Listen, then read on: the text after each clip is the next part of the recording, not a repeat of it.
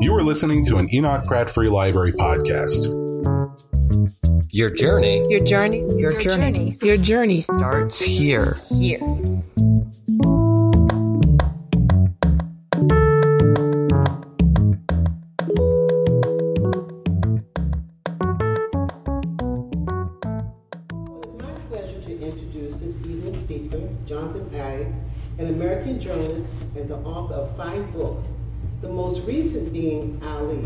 A biography of Muhammad Ali. Eig was born in Brooklyn, New York, and grew up in Muncie, New York.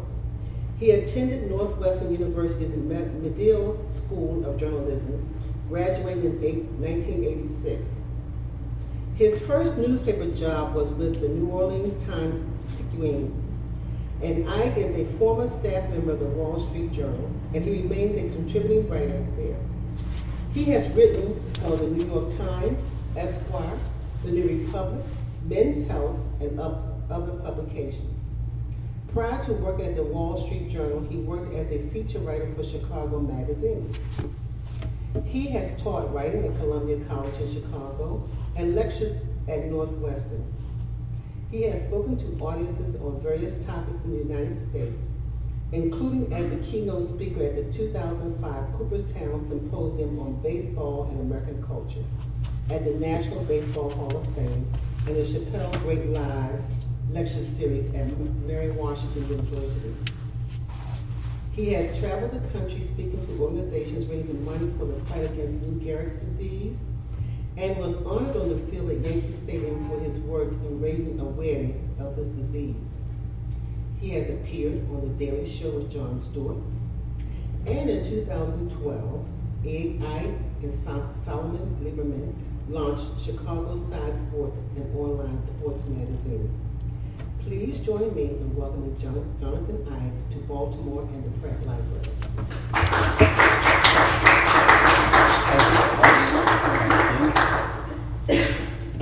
Everybody for coming tonight. I know there's a football game that might be uh, disrupting traffic and keeping a few people away, but um, we're here and we're going to have a nice time. And um, I want to tell you a little bit about my journey into the life of Muhammad Ali. You know, whenever Muhammad Ali got a nice introduction like that, he would always begin by saying, "Well, thank you for that warm introduction. You're not as dumb as you look." Um, and you, you can get away with that when you're six foot three and beautiful and the heavyweight champion of the world. Um, you may have noticed that Ali and I do not share a lot of attributes, at least um, um, on the surface. Um, we both do have a really good jab, though, a really quick jab, you know, um, super fast. Do you want, to see my jab? Do you want to see it again? That's another Ali joke.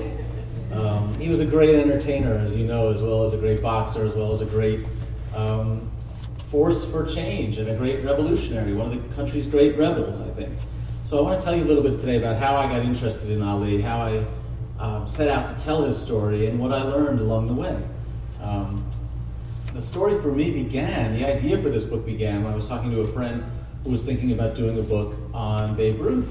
And we were talking about it, and I said, you know, I, I can't wait to read this book on Babe Ruth because other than Muhammad Ali, there's nobody more interesting, nobody more important in the history of American sports.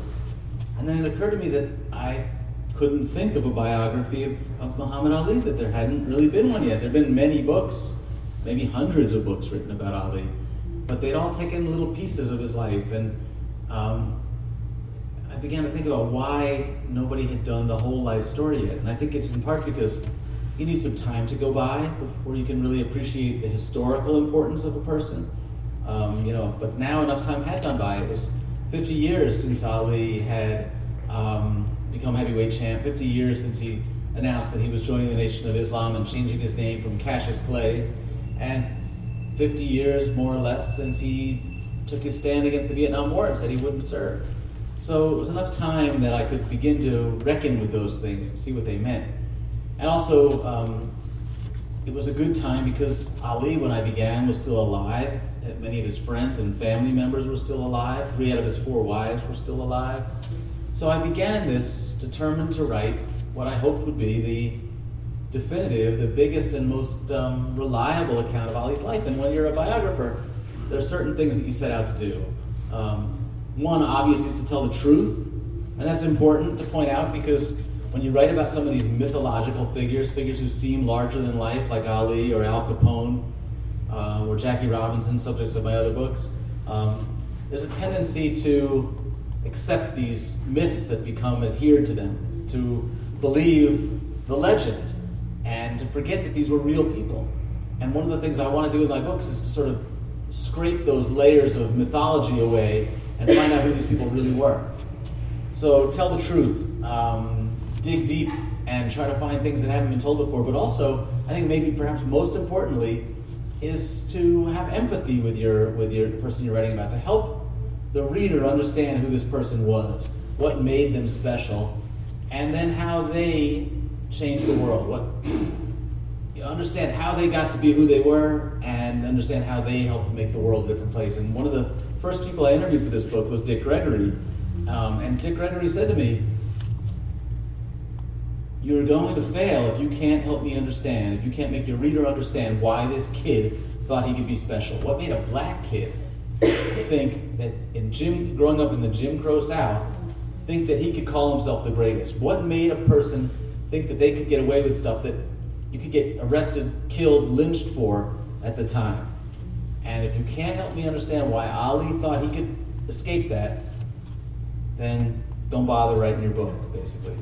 So I thought that was really a, an important warning. And, and, the fact, and he's, you know, as Dick Gregory said to me, the fact that you're white makes the job harder. And the fact that you're, you know, born after all these events took place makes the job harder. So you get your work cut out for you. So I began this journey. Um, one of the first things you do when you when you write about a, a living subject like this is you, you go out and you, you, start reading as much as you can, obviously, but you also begin interviewing people who knew your subjects. And you begin, we have someone here tonight, Rosellen, who knew Ali back in the 60s in Miami. Um, you go out and you interview people who knew him, um, and you try to get, not to be crass about it, you interview a lot of the old folks first, because they may not be around when, you know, if you wait too much longer. So one of the first people I interviewed was Ali's wife. Uh, this is Khalila, his second wife. Um, his first wife was, was deceased, passed away um, in the 90s. Um, so I met Khalila. She was at a film signing. This is a picture. She was at a film premiere in, in Chicago, and I went up to her and I said, "Hi, I'm Jonathan Eig. I'm writing the biography of, of your husband." And she looked at me like, "Who are you? And who gave you permission to do that?" Mm-hmm. And it's a really important thing to think about. You know, nobody gives me permission to do these books. Um, I just decide that I want to do it, and then I have to earn the right to do it. And I have to earn these people's trust. So I said, I want to write a book that's, that will be good enough that your grandchildren and great grandchildren will read it to understand who Ali really was. And I hope that you'll trust me. I hope that you'll do an interview with me. And she said, I'll do an interview with you for $6,000. I said, okay, good to know. How'd you come up with that number? Um, and, and she explained that some other writer had given her $6,000 for an interview, so that was her price. And I said, no, not going to pay. Um, but she has family in Chicago. She comes around a lot, and whenever she came to Chicago, I would. She comes. To, she was selling dental insurance. She'd go to nursing homes, and she would um, try to sell dental insurance at the nursing homes. And I would show up at the nursing homes, and I'd take her out to lunch afterwards. And after a while, you know, she kind of, I, I kind of grew on her, I guess, or else uh, she just got tired of me bugging her, and um, she began telling me stories, and um, she kept saying, "Well, I'm not really going to give you the full interview unless you pay," and um, but gradually she was she was telling me more and more. And then I found an old guy in Chicago, a photographer for the Nation of Islam, who had thousands of old photos of Ali, including family photos of Khalila and her babies. And I started buying the photos from this photographer and sending them to Khalila. And uh, she wanted more. So I said, well, when I come down to do the next interview, I'll bring you more. So we began to, to get along. And, um, and she began to trust me and to tell me stories about what their marriage was like and about what his romantic life was like and what kind of father he was. And I was beginning to, to understand this man better. I, I went and interviewed Ali's brother, Rahman. You've probably met Rahman a few times. He was known as Rudy. Um, Cassius Clay and Rudy Clay uh, were the only two children of Odessa and Cassius Sr. And Rahman, when I called him and asked him for an interview, he only wanted a thousand dollars. I said, Rahman, all I want to know is, is, is your dog's name. He said, thousand dollars. I said, that's a funny name for a dog. Um, he said, no, no, no, you got to pay me $1,000 if you want to know my dog's name. I said, I'm not paying. Um, but I kept calling and calling, and then um, I found that Rahman is, is, is, has had some hard times. He's, he's on food stamps, he's living on public housing, and I found uh, an old friend of Ali's who sends him money every month to help him out. Um, so I asked the friend of Ali's if I could bring the money for him next month. So I. I was the bag man. I delivered the cash, and uh, and Rahman and I became friends. And gave, he gave me a, a, long interview and took me to the house where they grew up and walked me through the house and showed me where the, the beds in the bedroom were. And, you know, one of the things he tried. This is the the house, by the way, um, where they grew up on um, Grand Avenue in Louisville, in an all-black neighborhood, but a, a, working class neighborhood. You know, most boxers come out of poverty, and Ali did not. He came from a, a, a solid uh, middle class home. The neighbors were school teachers and, and principals and undertakers, um, and Ali's father was a sign painter, so a little less well off than some of the neighbors, but still, you know, he didn't have to worry about whether there was going to be food on the table at night. He was, he was well provided for. Um, I learned that Ali's father was a drinker and, and a carouser and, and, and, and had beaten his children uh, at least a, a few times, and Police were called to the house sometimes because he beat his wife. So Ali had challenges, to be sure. Um, he was also dyslexic and um, couldn't please his, his teachers, couldn't please his parents with his schoolwork. Was obviously incredibly bright and clever, had this incredible appetite for attention, and he found his his his fix. He found the way to get attention with boxing. And how many people know the story of um, Muhammad Ali's bicycle? So most people, these, these legends, uh, the legend about Ali, and this one happens to be true, is that he had this very nice bicycle, a $50 bicycle, a Schwinn, bright red, um, with chrome bumpers, and one day he was riding it, it was raining, and he, he wanted to get out of the rain, so he parked his bicycle and ducked into a building, and when he came back out, the bicycle was gone. Stolen. He went looking for a police officer, because he was really scared he was going to go home and tell his dad this bicycle was stolen, he was going to get whooped. Um, found a police officer, and the police officer was running a boxing clinic. And Ali sees these boxers and, and sees the, the gym and is enchanted by this. He also sees white kids and black kids in the ring together. He sees black kids punching white kids. Really important. That's not supposed to happen. You can get arrested. You can get worse than arrested for that in the South in the 1950s. Um, so he's intrigued by this because this is a place where the normal rules don't apply. And he discovers boxing and he discovers that he's really good at it and he discovers that this is a way to get attention. He, he, something he craves. And the other myth, how many people know the myth about Ali racing the school bus? Um, so there's another one of these stories that Ali used to race the bus to school every day. One of the things I try to do as a biographer is, is put you there, put you in the house. I wanted, so I went with Rahman and wanted to know where the beds were in their bedroom.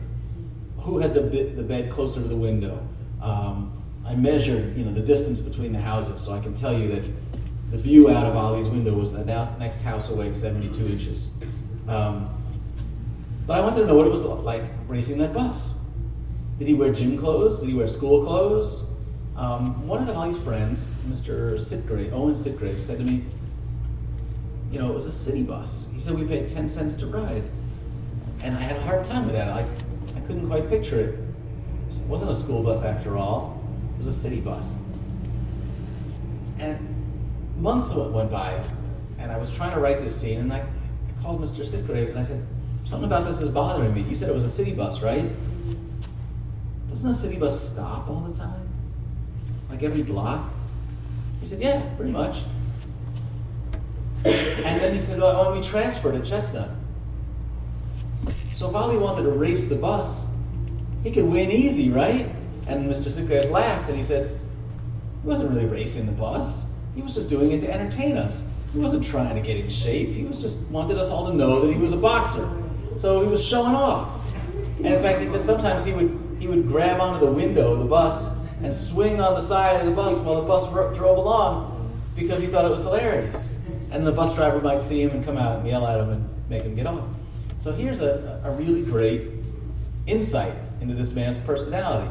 That yes, he wanted to be the champion. He wanted to, and he was bragging at the age of 12 and 13 that he was going to be the heavyweight champion of the world before he even knew whether he was going to grow tall enough and big enough to be a heavyweight. But he had this this appetite for fame and for and for fortune. Um, but most of all, he wanted attention. So this is a really key insight into this person whose life I'm trying to understand. Somebody who I haven't met, um, but I'm trying to write a book. I mean, it's an enormous act of hubris in a way, really, to think that you can write about someone's life and, and describe it in a way that you know I'm the greatest expert in the world on this man's life. Never even met him, right? So. Um, this is a key insight, and it's really helpful. Um, this is the, the, the, building where he used to where he ducked in out of the rain, and, and the boxing gym was in the basement of that building in, in Louisville. Um, and um, Ali turns out is really good, and he wins a bunch of Golden Gloves championships. He gets to travel around the country as an amateur boxer, sees that there is a world outside of Louisville, goes to Chicago and sees that black and white people interact in different ways there. He's intrigued by this. He discovers in Chicago the Nation of Islam, which preaches kind of like his father was, Ali's father was always saying, black people are never going to get a fair chance in life. You can't trust the white man to ever give you a shot at equality. Integration is a waste of time. Ali's father was a Garveyite. He believed that the best thing would, that could happen would be for black people to go back to Africa. So Ali in Chicago discovers the Nation of Islam, which has some similar ideas that the only way really is to separate to force America to give us our own land where we could create our own nation. And Ali begins to take it, take that idea seriously. He goes to Rome for the Olympics in 1960, wins the light heavyweight championship, comes back to Louisville. This is a picture outside his high school. His brother, Rudy, next to him. You'll see Rudy in, in almost every picture of Ali in the 60s and 70s. He was like his shadow. Um, and, um, and discovers in, in Rome that, that he loves people, and people seem to love him. There's this natural sparkle, this magic. He's got this charisma. All you know, even before he wins the championship in Rome, the newspaper reporters are saying this is the star of the American team. Um, whether he wins the gold or not, this kid has something, and he's the mayor of the Olympic Village at the age of 18. He comes back and um, he, he, is not really um, qualified to graduate from high school, but the principal says this kid might be famous someday, and I don't want to be the one who fails him. So they give him a diploma, and he turns pro and starts boxing and, and realizes that he has a charm that, separate from his boxing ability, is really good for his career. He gets a shot at the heavyweight championship probably before he's qualified just because he's such a great attraction. He has this ability to promote his fights like nobody else. He likes the fact that, that, that people get mad at him. So he, he gives a lot of lip. He talks trash at his opponents at a time when sportsmanship was still considered a, a important, a necessary quality for a champion. Um, reporters are bashing him. His first nickname is the Louisville Lip because he's so obnoxious. And when he finally gets a chance at the heavyweight championship in 1964 to fight this man, Sonny Liston, Liston is considered a monster. He's, his biography, his autobiography is called "The Champion No One Wanted." because he's so unpopular. He's, he's, he's, a, he's a convicted criminal. Uh, he's beat up police officers. He's in with the mob. And yet, people want to see him knock out Cassius Clay because Cassius Clay is such an obnoxious character. People are actually, for the first time, rooting for Sonny Liston. And the good news for people who hate Clay is that it would appear to be that we're going to be done with him soon because Sonny Liston's going to murder him. Everybody believes that Liston has that Liston's going to win this fight within a matter of seconds. The only question is whether Cassius Clay is going to be rendered unconscious or dead. And somehow, he wins. He becomes the heavyweight champion in the world. And, and something that people don't appreciate, I mean, Clay had this boxing style that was unorthodox. He, you know, when you're a boxer, you're supposed to keep your, especially heavyweight, you're supposed to keep your hands up, protect your head. He was so fast he didn't have to. He could just move his head away at the last second and avoid these punches. And so people didn't think he could last against a big, strong man like Sonny Liston, but it's what they forget is that Ali was a big, strong guy too. He had speed and power. And after a while, that, that quick, quick jab just wears Liston out, and, and he doesn't get off the stool at the end of the sixth round. He gives up the heavyweight championship without even being knocked down. And Ali becomes the champion, and when he does, he makes a very important statement. He decide, he announces that he's the heavyweight champion now, and that changes things. He doesn't have to do what society expects him to do anymore. And for a black athlete to say this, look, black athletes today are getting in trouble for saying what they think, for saying for having political views, right? 50 some odd years later. In 1964, black people are still second class citizens officially, according to the law in this country. Ali says, I don't have to be what you want me to be. I don't have to do what you tell me to do. And he announces that he's no longer a Christian, that he is now a member of the Nation of Islam, which is considered a terrorist group in this country. This is Elijah Muhammad in the middle. Once again, Rudy manages to get into the picture. And Ali announces that he has joined this group, which is considered a hate group. And he becomes even more unpopular as a, as a result of this. And then announces that a few years later that he's, he won't go into the draft. That, that he, um, first he says that he doesn't want to fight because he just doesn't want to go over there. It's interesting to see his views of all of this because this is probably the most important moment in, in the making of Ali and why he's so important to us today. First, he just says, I don't want to go. I failed, he failed his IQ test the first time, and the standards were lowered, and his IQ test was now considered passing. He said, I'm not any smarter than I was last time. I didn't get any smarter. Why do you want me to go over there? Then he says, um, Well, you can take my tax dollars. I'm making a lot of money fighting. Take the taxes and use it to buy bomber jets and tanks and kill all the Vietnamese you want. And then he says, Well, this war is racist. We're second class citizens. Why should we fight for a country that treats us like second class citizens? And black people are dying in disproportionate numbers. Rich white kids, they just get their daddies to write them a letter and they don't have to go to Vietnam, but all these poor black kids were being sent over there to die. That's not right. And then he says finally, Well, I'm a member of the Nation of Islam, I'm a minister, and our religion says that we don't fight in secular wars. And that's the argument that he finally takes to court. But it took him a while to get there. Ali is convicted of draft evasion, sentenced to five years, and banned from boxing. There's no, while the case is on appeal, he's banned from boxing, stripped of his heavyweight crown.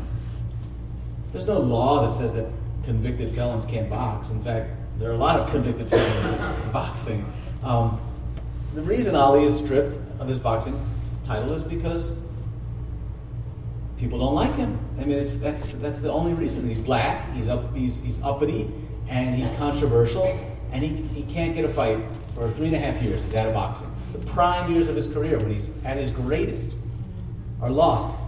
Millions of dollars that he could make not only in boxing but from endorsement deals, gone. And he's offered a deal. The government says if you box ex- exhibitions for a year, we'll let you continue to fight professionally. He won't do it. He says his convictions are, are genuine. He would rather face a firing squad than make a compromise, than, than, than cut a deal with the government. And I think this is the most important moment in his, in his life and career. Finally, after three and a half years, um, the Supreme Court eventually overturns his conviction on a technicality. But before it's even overturned, he gets a chance to come back to boxing. The courts rule that it was unfair to strip him of his license. He gets a chance to come back.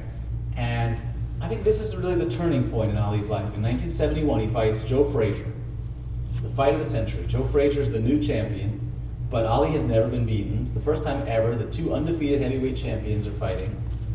And by now, at 71, the war is incredibly unpopular. People see that Ali has suffered, that he was absolutely sincere in his beliefs. And the Nation of Islam doesn't seem as scary anymore. Eldridge Cleaver, the Black Power movement, seems a lot scarier. And there's a lot more understanding for Ali. There's a lot more sympathy. And people feel like he was a martyr. He sacrificed for what he believed, whether you agree with him or not.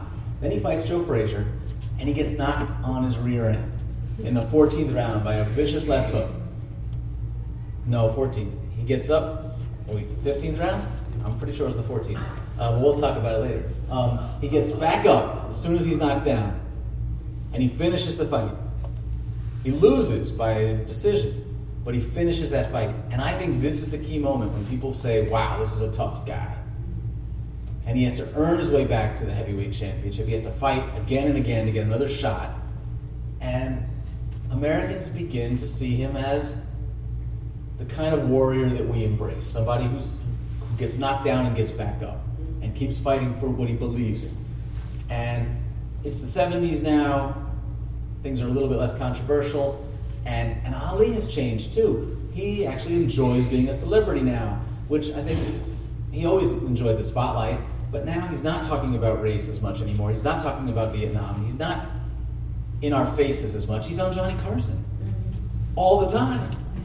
He's doing TV commercials now. He's an entertainer. Um, the writer Stanley Crouch had a great line. He said that Ali in the 60s was a grizzly bear. He was wild, he was uncontrollable, he was dangerous. In the 70s, he becomes like a circus bear. He's still dangerous, but he's entertaining, and we'll pay to see him and feel good about it. And in the last act of his career, Crouch says he becomes a teddy bear. We just want to hug him. I'll talk about the teddy bear phase in a little while. But in the 70s, we see Ali becoming famous and popular and enjoying it. And then he gets his shot at the heavyweight championship again in 1974 against George Foreman, a man who, like Sonny Liston, is considered unbeatable. He's younger, he's stronger. Everybody assumes that Ali has no chance. The fight's in Africa. God only knows. Don King pulled this off, and got a fight in Zaire under the dictator, Mobutu, who wants to make his country look a little less hellish by having Muhammad Ali, the greatest ambassador of America, come and, and fight there. This becomes like a referendum on who's the biggest and baddest black man in, in the world. And everybody assumes that Ali is done for. And somehow he beats George Foreman. I interviewed Foreman, and he said to me, um, first of all, he still believes that he was drugged by his own manager before the fight. then he said to me, I said, Do you really still believe that? He said, I know it. I don't believe it. I know it. And then he said to me, Also, if you watch the, the, the, fight on YouTube, you'll see it, it, it, appears that the referee did not really give George a 10 count when he got knocked down. Maybe 8 or 9, I would argue. But George says, before the fight, I gave the ref $25,000 cash to make sure it would be a fair fight. My manager said we had to give the ref $25,000 cash before the fight, and I gave him the money, cash. And then I, and George says, then I found out that Ali's camp gave him more than $25,000. So I called Ali's manager this big old gruff guy named Gene Kilroy. I said, "Is it true that George gave the ref twenty-five thousand before the fight, and you guys gave him more?" The manager said, "That's the most ridiculous thing I ever heard. That's stupid. We only gave him ten thousand. Uh, so take it for what it's worth. I don't know. Um, but Ali just lets the strongest man on earth hit him for five, six rounds, and then in the sixth round starts fighting back. It's suicide. Everybody's saying, what's he doing? He's just resting up against the ropes. Later he'd call it the rope-a-dope, which would become famous. And when Foreman starts to get tired, maybe the drugs are finally taking effect, or it's the heat, or he's just worn out, Ali starts fighting back, and he knocks out George Foreman. He becomes the champion of the world again. And this is the moment when I wish he would have retired. And Elijah Muhammad calls him and says, Your fighting days are done. It's time to retire. You've proven everything there is to prove. But Ali can't stop. And it's sad because he fights on for another seven years. And he begins to take a pounding. He begins relying on that rope a dope. He lets people hit him. And he begins telling his opponents, his sparring partners, to, to hit him in the head during practice sessions so that he can get used to being hit in the head. He believes that he can build up um, resistance, like, like calluses. And it's tragic. Um, I counted the number of punches. I, you worked with a stats company, a boxing um, stats company, and we counted the number of punches in Ali's career. You can see in this last part of his career, he's getting outpunched dramatically by his opponents. I estimate, if you include the sparring sessions, the exhibitions, amateur career, he was probably punched about 200,000 times. And he he's, I also worked with scientists to track his speaking ability. You can see from 1970 to 1980, he loses 26% of his speaking rate. A normal person from age 30 to 40 wouldn't lose any of their speaking rate. I'm speaking now as quickly as I did when I was 20, 30 years old. I hope. Um, nobody's measured. But um, for Ali, the losses are clear. And if you just watch him on TV, you can see how by the late 70s, he's talking really slowly and he's hard to understand. Um, but he keeps fighting um, because he likes the money. He likes the endorsements that come with it. Um, everybody remember these commercials that used to be on TV in the 70s? Decon, Roach, Fogger, kills bugs dead. Um, he couldn't say the word fog. He had to shoot that commercial dozens of times because he couldn't get the, the, the F sound out. And, and he began to say to his, to his to journalists, Do you think I have brain damage? Do you think there's something wrong with me? He was aware of it. And he kept fighting. Um, and Ali goes into retirement finally after two terrible losses, goes into retirement, and he disappears. For the 80s and into the early 90s, we really don't hear much about him. He's diagnosed with Parkinson's syndrome, probably caused by the punches. Doctors said it was almost certainly caused by these punches. And he's depressed. He spends more time and devotes himself to his religious work, becomes an Orthodox Muslim. But for two, three thousand dollars, you can hire him to sit at your used car dealership and sign autographs all day. And he loved it. He always loved people. He, this is a guy who would go to the airport four hours early, just so he could sit there and sign autographs. You know, he wanted to be around people. He, he, he drew, drew such energy from that. Um, people would, you know, he'd be on a TV show and they'd have a car waiting for him in the back lot. He'd say, "No, pull it around to the front, where people can see me." And he would spend hours just signing autographs on the street. He loved that more than anything. But then he gets in 1996. Um, everybody, how many people remember this when it was on TV? Um, in the Olympics in 1996 in Atlanta, nobody knows who's going to light the torch. And the, the torch is Joan Benoit takes the torch up the ramp, and you see this guy in a white tracksuit emerge from the shadows, and there's this gasp from the crowd. It's not a cheer, it's, it's silence for a minute. Oh my God, it's Ali. We haven't seen him in so long, and we've forgotten about him. And it's this awakening, it's this rediscovery. All is forgiven. All of the obnoxious behavior, all of the politics, it's all out the window now. Because look at him, his, his arms are shaking. He can barely hold the torch. He has to light this thing and he can't do it. The flame is wicking up. It looks like it's going to set him on fire. And then he gets the torch lit, and you hear Ali, Ali, Ali through the stadium. And this is the moment that Ali becomes the icon, becomes the saint, the American hero, um, becomes the teddy bear that we all just want to embrace. And I think that's great. It was good for him. It made, it made him feel very happy that America cared about him again. But in some ways, it was unfortunate too because it distilled this image of the safe Ali in our minds. It gave us this, this impression that he was just all things to all people. You started to see his children writing books that you know made him sound like he was the Dalai Lama. That, that you know every word he ever spoke was genius, and that we can draw inspiration from it.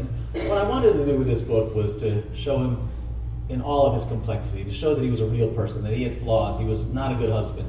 He was not a good father. And he took care, terrible care of his money and often, you know, abused his own friends. But there was this warmth about him. There was this spark that just that that if you were in the room with him as, as Rosellen was, you lit up anytime you were around him. I wanted to capture all of that complexity. And of course, also, you know, in my quest, I interviewed maybe 250 people for this book. Eh, three, all three of his living wives, um, almost everybody who, who, knew him well. I'm sorry that I missed you, and I would have loved to have interviewed you. Um, but I also wanted, of course, to meet Ali. And I spent many years, I've worked for on this book for more than four, four and a half years. I spent a good couple of years just trying to get in the room with it. I went to a couple of fundraisers where he was appearing and he didn't show up, or I couldn't get to him. But I got to meet his wife, and um, I um, told his wife that I was doing this book and I wanted this to be the definitive account of his life. And she said, "Oh, well, you should really come to meet him." And I said, "Yeah, I'd like that."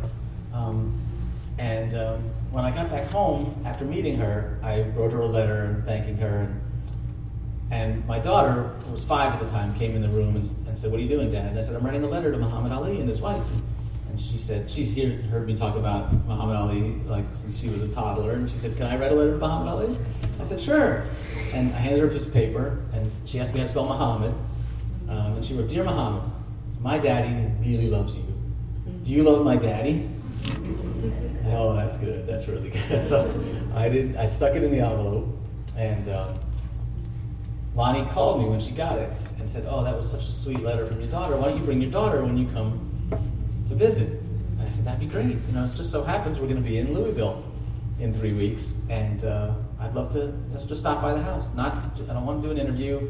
no tape recorders, no cameras. I just want to meet this man. I'm gonna, I'm spending you know years working on his on his story, and I'm gonna be talking about him probably for the rest of my life. And it would just really mean a lot to me to look him in the eye and to talk and to, and to introduce myself. So she said, "Yeah, come come to come visit us when you're in town." So um, I, I, was kind of lying. I didn't really have plans to go to Louisville. So I booked the ticket, took my daughter to Louisville, and we went to the house and um, got there and spent two hours with Lonnie. But Ali was feeling sick that day didn't come out of his room. So I'm in his living room. He's in the next room over, and I did not get to meet him. It was it was uh, torture. And I had this whole the whole time I'm sitting there thinking at any minute now he's going to come up behind me tap me on the shoulder. He's going to be the young Ali, like walking on the set of the Merv Griffin show, and he's going to be throwing punches at me and, and, and, and hamming it up, but he didn't come out. And then a few months later, I heard, he, I talked to Lonnie, and he was feeling better, and he was going to be in Louisville at, a, at an awards ceremony. I went down there, and uh, I spent the day with one of Ali's close friends, and I was a nervous wreck that I was going to finally meet him. And what was I going to say to him? And I really like hadn't decided. That afternoon, I went for a jog. I, I, like to jog, and I went for a run along the route that Ali used to run on his way to school. I I don't know why. I just thought it would be kind of cool. And as I was running, I thought, how ridiculous is this? You know, um, I know that the biographer's job is to empathize, to try to understand. But what is a, what am I, 60 years later, a white guy from New York? Um, what am I going to learn from running in Ali's footsteps?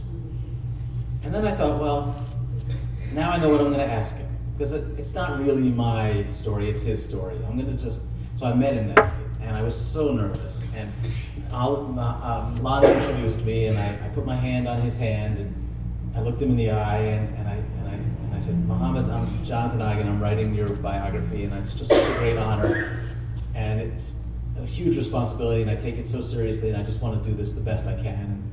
I want to thank you for the chance to do it, and anything you want to say.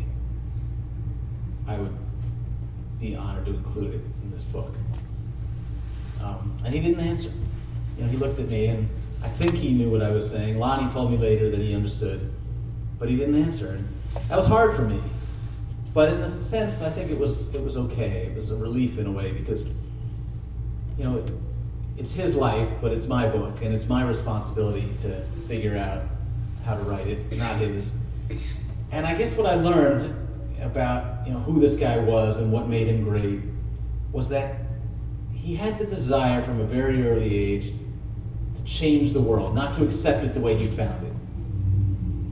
And that's something we all, a responsibility we all have. We don't all get the, get the platform he did to change the world, but we all have a responsibility not to accept the world as we find it, but to fight for change. And I think for Ali, when you embrace that, when you make it a part of your core, when you are willing to sacrifice for that, when you're willing to get knocked down over and over and get back up, that's when you get to call yourself the greatest of all time. Thank you very much. And um, we have some time for questions. Is that okay? Yeah? If anybody has questions, i happy to. Yes? Did you go to his funeral? I did go to his funeral, and it was extraordinary. How many people watched it on TV? And I know you said you were there. Um, I can't think of anyone else, certainly not in my lifetime, who would get that kind of send off. I know, like, it wasn't Lincoln's body, like, taken around the country on a train. I think FDR too, but is there anyone living today who would get that kind of send off where tens of thousands of people just line the streets to watch the hearse go by and another, you know, 10,000 people fill an auditorium? it was amazing. And I was out there on the street talking to people who um, had driven from New York and Detroit and South Carolina, people who'd never met him. They were just inspired by him. And white, black, Christian, Muslim, everybody found something about him that, that resonated. And it's extraordinary. I really can't think of another human who would get that kind of a send off. It was really powerful. Were you able to interview his children, like Lila? I interviewed some of the children. Um, a lot of them were working on their own books and didn't want to share their stories because they felt like if they shared it with me, they wouldn't be able to sell their own stories. So some of the kids talked to me and some didn't.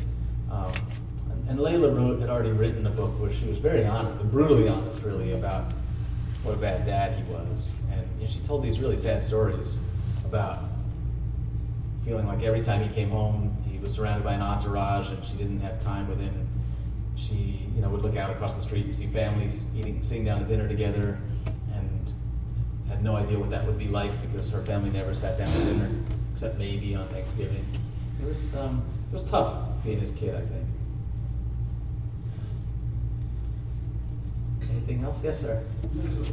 So I have you like you're working with Cam you did a documentary. Yeah, so I'm working on a documentary with Ken Burns on Ali. I'm very excited about that. I was really fortunate. I was in his Prohibition documentary because of my book about Al Capone. I was in his Jackie Robinson documentary. And as I was working on this, I said, you know, Ali would be really cool. And, uh, and I sold him on it. So I'm going to be a, a consulting, whatever, producer or something like that. And we're starting to do interviews now. And it'll probably be on the air in 2020. Did you, when you were did you watch uh, When We Were Kings? Did I watch what? When We Were Kings. Oh yeah, that's great. If anybody, if you haven't seen it, uh, check it out. It's a documentary on the Zaire fight with George Foreman called "When We Were Kings." It's one of the best sports movies of all time, I think. Yeah, it's great. Yes. Did you talk to Leon Gast? Yeah, I did talk to Leon, and, I, I, I tried to get at some of like, like some of the old footage that he had left over. Leon was the director of that of that movie, and uh, yeah, amazing just how much how much footage he had and how much time he spent on that film.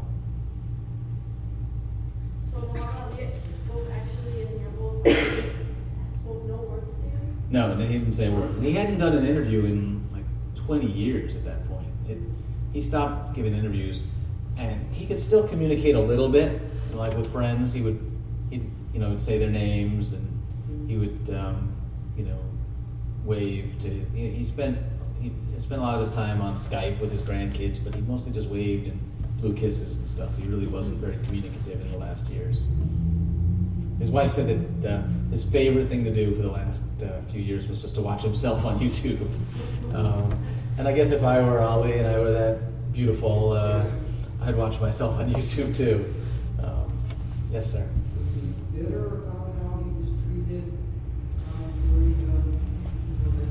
No, you know, he wasn't. It was interesting. Right afterwards, when the, when the Supreme Court reversed his conviction, somebody said, "Are you going to sue for your lost wages?" And, and uh, uh, prominent lawyers were offering to represent him, and he said, "You know, they were just doing what they thought was right, and I was doing what I thought was right. There's no point in holding a grudge." And he never did. He was like that. Business people who he trusted would rip him off for millions of dollars, and he would say, "Well, you just really needed the money, I guess, and maybe do another business deal with him." Um, some of the stories are, are, are, are, are sad, some of them are hilarious, but it just goes to show he never cared about money. And he always just, maybe you could say he was gullible and naive, but I think he was also just really, you know, warm hearted. Um, my favorite story along those lines is um, he's in the boxing gym, and, and this guy comes in in a wheelchair. He's, ampu- he's got double amputation of his legs, and um, he's wearing a Dodgers cap. And uh, Angelo Dundee, Ali's trainer, comes over and says, Ali, that guy over there, he's going to come up to you, he's going to he's going to pretend he's Roy Campanella, the former Brooklyn Dodger. It's not Campanella, it's just a con man, and he's just going to hit you up for money. Don't give him any money, okay, Ali?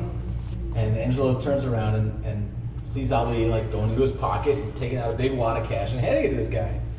And he comes over and says, Ali, what are you doing? I told you it's a con man. Why are you giving him money? And he said, Ange, you and me, we got legs. That was Ali, you know. He, he, he didn't care. Guys would. There was a guy who, a business dealer who ripped him off for millions and then went to jail for, for um, huge cocaine deal. And Ali testified in court on his behalf. Like didn't care what it was going to do to his image, that he was testifying on behalf of this big time coke dealer it was a friend and he was going to stand up for him. So, I mean, it's one of the really nice attributes, even if it was, you know, naive at times. Yeah. Where, where uh, the, located where he used to buy all his friends at? Uh, the, the, camp, the training camp in Deer Lake, yeah. Pennsylvania. Pennsylvania. Yeah.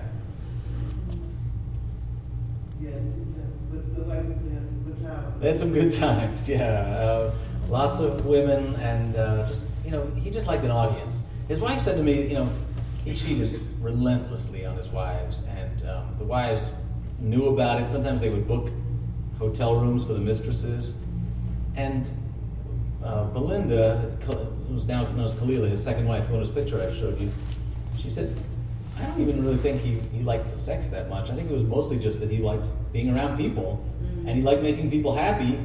And I think he, she really thought that was the main reason for it. Which, I don't know. Maybe. It's a, he's a complicated guy, yes. Did he ever reflect back about his relationship with Malcolm X? Have any regrets about? Yeah, he turned his back on Malcolm, and a lot of people felt like and Malcolm's wife thought that Ali could have spoken up and, and, and prevented the assassination. If Ali had come out and, and, and said, anything happens to this guy, you know, I quit the Nation of Islam. But he didn't. He, he in fact, um, threw fuel on the fire and said that he thought Malcolm deserved to die for crossing Elijah Muhammad. And um, he did express regret about that years later. He said that you know, he felt badly for, for turning his back on a friend. But he was so unbelievably loyal to Elijah Muhammad. He divorced his first wife, even though he loved her and didn't want to divorce her, um, because Elijah Muhammad didn't accept her. She wouldn't accept the Nation of Islam. So that was a very interesting relationship. Yes? What kind of relationship did Muhammad Ali have with Cosell? Is a, I get I, I, a lot of people ask about that because um, it's one of the things Ali's most famous for. He, I think that they were a great vaudeville team. Basically, I don't think they were best friends. I don't think either of them ever went to the other's house for dinner. Um, but Cosell really was one of the first um, sports journalists to accept Ali's conversion and to say, look, if he wants to change his name, he can change his name. You know, Marilyn Monroe and John Wayne and Izzy Iskowitz changed their names, right? Um, why should we say just because he's black and because we don't like the Nation of Islam that he's not allowed to change his name? Um, and and Cosell found it was good for both of their careers. You know, Cosell made Ali look warm and funny, and Ali made Cosell seem important. So it was good for both their careers. Uh, but I don't think it was like a, I don't think they were best friends or anything like that. Sure. Yes. I just wanted to make a comment, um, that when Muhammad Ali recently passed away, um, I was working in Germany and I wanted to s- just to say his influence abroad was huge. And I wonder if he ever knew that, because do you know that the German television, which they don't do this for just nothing, they took the entire afternoon and blocked it out and, and, um, broadcast the funeral from Wow. the beginning to end in the English language. And the day that he died until the, um, funeral, they had specials about his life. Wow. And so I was super, super impressed because that's just, um, in order to have this kind of attention in German media, you have to be, you know, really someone special. Yeah. And as someone who had lived there for so many years, I was surprised that they had given that attention. But when I spoke about it with the people who had talked about it with me, they said yes, because he was our hero for, the, um, for the Vietnam. Yeah. And so the German um, government and the German society, and not just the German, I'm sure other um, nations as well, but that's where I live, they took that to be like, for them, that was the example of the kind of America that they Hmm. wanted to have and the voice that they had had about Vietnam. And so I Wow. just want to say, um, Muhammad Ali was loved, loved in the country. Yeah. And I find that to be so great. I watched the funeral with my neighbors, and it was, you know, watching my neighbors watch the funeral, and they loved him. Yeah, that is great. And he loved that. He, he knew it all. That he talked about it all the time. First of all, he said, "When when I fight, 40 billion people all over the world watching. Other fighters can't handle that kind of attention. They they get nervous." But he loved it, and he, he said, "When I die, you know, he, he predicted what the funeral was going to be like and what the attention would be like." Um, but the interesting thing that you point out is that you know the reason I think the world really sees him as important was because he took a stand against his own government. And when Ali was asked in the 70s what his biggest regret in life was, he said, I regret that Vietnam thing. I said, wow, what are you talking about? That was the most important thing you did. And he said, I regret it because people got really mad at me. And he couldn't handle the idea that people were mad at him. Like he, these warring um, impulses within him. He wanted to rebel. He wanted to fight. The government. He wanted to fight the establishment, but he also wanted to be loved. And he, he I think it was really, really hard. It tore him apart. But didn't you realize how important that was? Yeah, and he and he still felt like he would have rather been loved. And that's go figure. Maybe uh, he wasn't. Maybe he didn't get enough love from his dad or something. You know, if you want to play pop psychologist, maybe that's what he was trying to uh, compensate or something. Yes. Did you know if he played any other sports as a kid? He he hated other, every other sport because he said he didn't. Boxing was the best because in football you had to wear a helmet and people couldn't see how pretty he was. In baseball, there was nine guys on the field at one time. How's anybody going to pay attention to him? Um, so he was he did a little bit of track in high school, but he was not interested in any other sports, and and he was surprisingly bad. Like if you ever see a video of him like shooting a basketball, he's awful. Like I could beat him one on one. He's bad. Um, so it's, it's strange. He found the right sport for him, that's for sure. Do you have a question? Well, the statement uh, for you is that he was one of the first champions all, all over the world. That's why he was. Yeah, that's true too. That was number two to the fact that he was against the war, which was galvanized you know, the Asian community too. Yeah. Yeah, obviously the country. there, So. Yeah, that's a good point.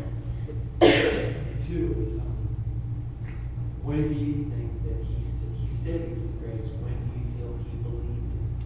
I think he believed it from the time he was three years old. Um, Okay. he, he his, his mother said that like in the maternity ward, he was the, like the loudest baby and, and, and wanted to like wake up all the other babies. It seemed like that was her impression, and I think he, he maybe it was like sibling rivalry. His brother was only a year and a half younger than him, and they were it was his brother was a little bit bigger and stronger. Whatever it was, he just always needed to prove he was the best, and, and he believed it. He had this extraordinary self confidence from an early age. Um, really amazing. I have a question about the, um, the, uh, neurolog- neurological issue.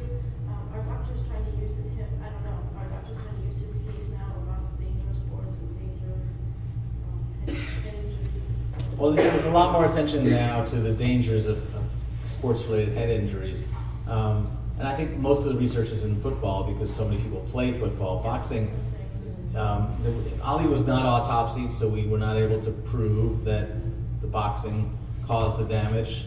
Um, obviously, there's a lot of strong anecdotal evidence that the boxing caused the damage, but we don't have an autopsy, so we don't really know. And why not? Wife didn't want to do an autopsy. Yeah. Like- what was the initial cause of death? Oh, the, the cause of death was pneumonia, sepsis um, from uh, an infection, but that, but, but the, the cause of the Parkinson's, um, it was Parkinson's syndrome, not Parkinson's disease, which means that it's a, it's a, sim- it's a cluster of symptoms that resemble Parkinson's disease. Um, but his doctor at the time of diagnosis said that they thought it was caused by the, the blows to the head, but that there was no way to ever prove that without an autopsy. Just, we don't have the science for that yet. Yes? Well, I wanted to respond. Yeah. Because I'm, I'm writing a book too, my mother used to date him. But, um, I've been doing research, but I haven't done as much as he has. But, um, his daughter, the oldest girl, what's her name? Maybe? Name she's been doing research on his disease. And she said it might be tied to the father being a painter, the chemicals that he used. It might have caused that because the brother has the same disease. Yeah, yeah. Well, he's It was, suffering. the brother was also a boxer too, They so just discovered it. Yeah. The brother has the same disease. Rahman has some of the same Yeah, symptoms. Yeah, yeah. Yeah, so it might not be, um, it could be tied to the painting chemicals. Yeah, some people thought it could be tied to the log cabins that they built with uh, all this creosote on them and up at his training camp.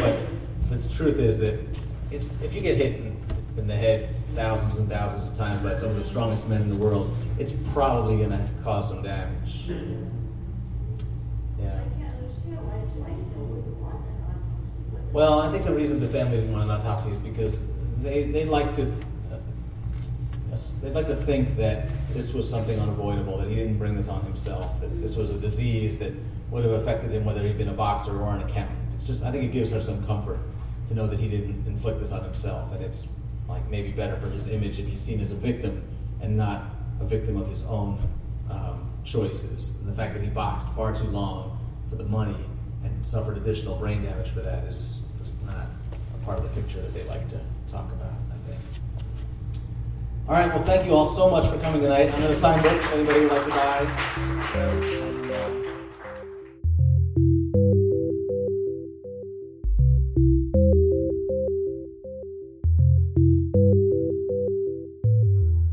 Podcast is a production of the Enoch Pratt Free Library and the Maryland State Library Resource Center. For more information and to access more library resources, please visit prattlibrary.org.